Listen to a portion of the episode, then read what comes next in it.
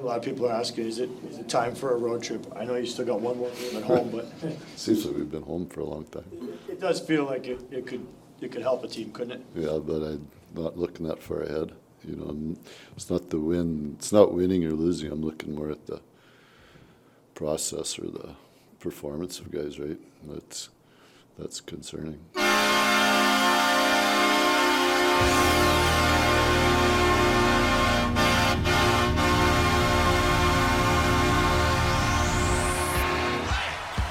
Welcome, everybody, to Big Bill's Flamecast for November the 5th, 2022. Broadcasting live as always from Calgary, Alberta, Canada. And, well, the Flames shit the bed once again. Third straight loss. And it is most concerning at this point. Daryl Sutter continues to juggle his line combinations. He's getting a little heat online from Flames YouTube channels. Will he continue to shake things up? Or will he crumble and do what others think is best? Spoiler alert, he doesn't give a fuck what anybody else thinks. And also, is Tanev going to be back in the lineup? These are all things we're going to talk about on today's show. And full disclosure, um, I'm recording this early. Usually, I wait until the interviews are out and I'll record them. Um, but today, I just wanted to get it out there uh, because it is uh, is definitely it's go time, you know. And these guys are not uh, are not sticking to the systems. Uh, Daryl has to juggle things because of that fact. He's uh, always a man who's going to play the guys who are listening and buying into the system, and he's going to bench the ones that are trying to do things their way. That's the way he is. That's the way he coaches. And people online, especially these YouTuber guys that sit there and criticize about what Daryl's doing, have no idea what the hell they're talking about. And, you know, Sutter knows more about winning than any of these beer league jabroni YouTubers will ever fucking know.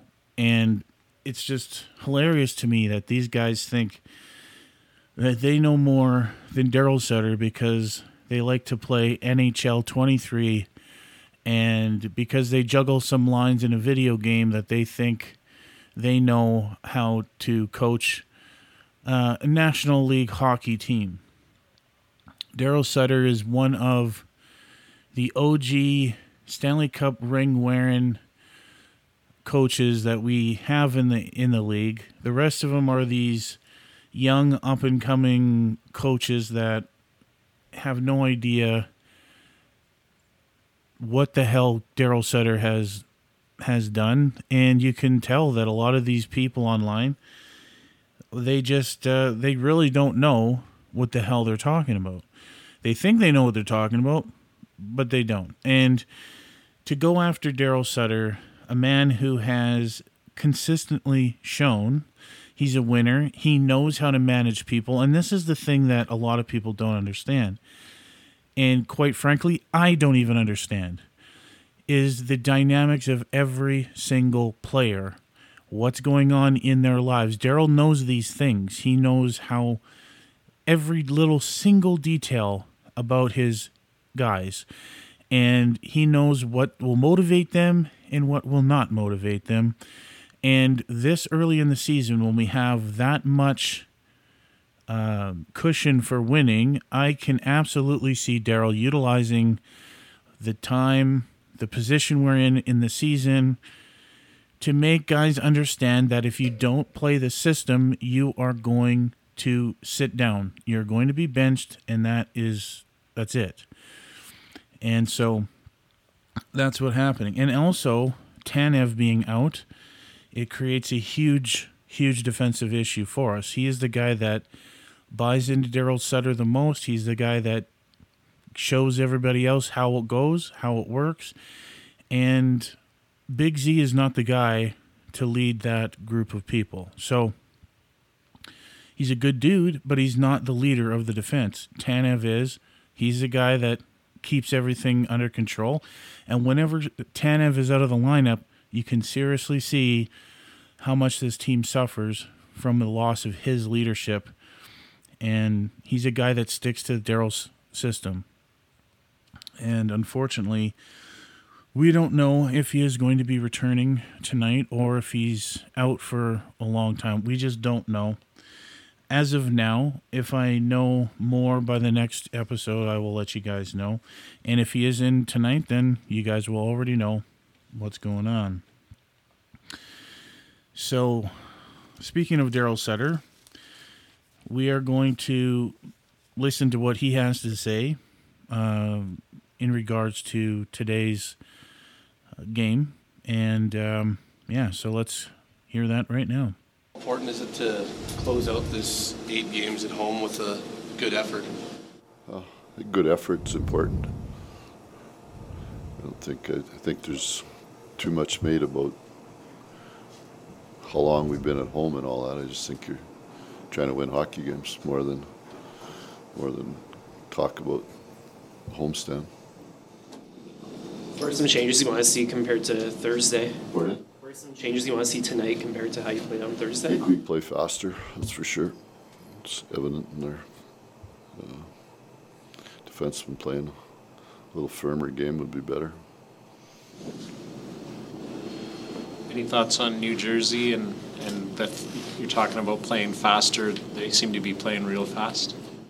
Yeah, well, they beat the hell out of Vancouver, and they had a, you know, they played a real solid game in Edmonton. Right, so, I mean, they beat two fast teams. That's pretty evident. But you know, they got a lot of skill on their team. That's the way they play. I mean, they're a hot team right now. So, that's that's their game. We're going back to Huberdeau with Lindholm and Toffoli now. Were you trying to create a spark with going back to the original lines of the season? No, there wasn't a spark there, but we were five and one with those lines. So I had the brilliant move of moving guys around, and we've been 0, 0 for three, so they can take some accountability, responsibility, and you know, we moved guys around to try and get some wingers going. I don't think it was very effective. So it's up to them guys to, instead of the centerman doing all the work for them, maybe a handful of wingers could do a little bit more now. Welcome back, everybody. Daryl Sutter letting us know his thoughts on the lineup. And that was the first time I heard it, is when you guys heard it here. And obviously, he's going back to what works. And in his words, he was shuffling the lines in order to get the wingers going. Now, does that mean he brings up Lucic to the second line because that's where he needs to be? Or is it to show that the wingers on these top lines aren't producing the way that Lucic is so you get to sit down and Lucic gets to get your ice time. See, it's it's absolutely what Daryl does. He manages each individual and pushes their buttons in a way that gets their own pride uh, in their own heads, and it's not pressure like um, like other coaches, like Mike Keenan and stuff like that where they just straight out call you out and bitch at you. He's not like that. He's going to be more subtle with it and he's going to get you in your pride, you know? And that's exactly what I believe he's doing. I could be wrong. I'm not in there. I'm not in the in the locker room listening to anything. So I don't fucking know. But from what I see, he's trying to get the wingers going by bringing up some wingers that should be in the lower six and not up with the top lines, you know. And uh, this isn't to say anything about Lucic because I really, really love Lucic and I think he's a great guy for our team. But we got to be real here. He doesn't belong up in the top lines, you know? So, anyways, that was Daryl Sutter. And uh, unfortunately, today, guys, it's only going to be a short one. So, you know what that means. Yes, it means it's time for some Johnny Cash and a little Ring of Fire action. Love is a burning thing, So, it's going to do it for today's extremely short episode. it makes a fiery ring. But don't worry, everybody. I will be here Bound by wild very soon when the Calgary Flames finally get on the road. So I hope you guys enjoyed the show. I love your faces, and until next time, I went down, I'll catch you all on the flip side. flames went higher, and it burns, burns, burns. The ring of